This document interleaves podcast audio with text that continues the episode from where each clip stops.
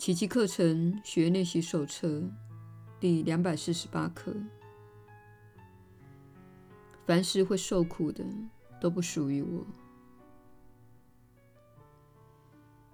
我曾经舍弃了真理，此刻让我也像过去那样死心塌地的舍弃虚妄。凡是会受苦的，都不属于我。仍未感到伤痛的，也不可能是我。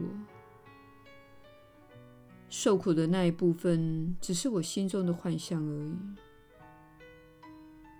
终归一时之物。则不曾真正的活过，它只是对我的真相的一种嘲弄。如今，我要舍弃种种自我的观念，以及蒙蔽上主圣子的一切谎言。如今，我已经准备好重新接纳上主所创造的他的真相。天父。我已经恢复了对你的千古之爱，让我也同样的爱你的圣子。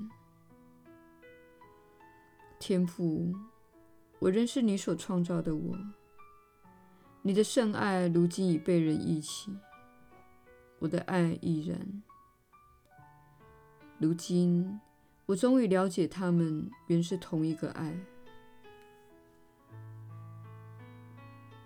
耶稣的引导。你确实是有福之人，我是你所知的耶稣。对一些人来说，这像是非常严厉的一课。你已经习惯把你的悲伤看成是自己的一部分，你甚至认为表现出悲伤意味着你爱某人、在乎某人，或是对一些处境怀有同情心。其实不然，痛苦是不必要的。在爱的更高层次运作时，你根本不会受苦。你不会把感觉到自己与爱之间断开了连接，因而受苦。这就是所有痛苦的本质。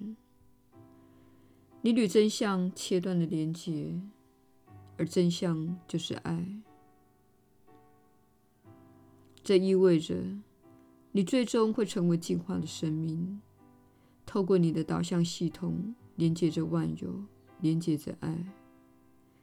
这也表示你允许万物、万事的存在。你接纳一切，即使是小我之心无法接受的事，也全然的接纳。这观念对大家而言是一种挑战，因为如果失去了此生的自爱，你会认为哀伤、痛苦和焦虑是自己的一部分。当你陷入小我之心，那种感觉会看似非常的真实，因为小我使你相信那个人的身体消失了，所以他也消失了。这是一个谎言，那个人并没有消失。但是，当你相信身体、崇拜身体，并为失去某人的身体而哀伤时，便是以自己的行为证明，你认为那个人或生命只是一具身体，他们并不是一具身体。你与他们的连结，以及你对他们的美好记忆，是永远存在的。你还可以与他们拥有美好的交谈，只要你不聚焦于身体。如果你聚焦于身体，根本不会试图与他们的灵性层次连接，甚至不相信他们仍在你身边。因此，你去墓园表达哀伤和痛苦，但是他们不在墓园，而是在你身边。他们就在你身边，永远都在你身边。当你离开你的身体，他们会与你见面。他们哪里也没去，你们彼此只是一席之隔而已。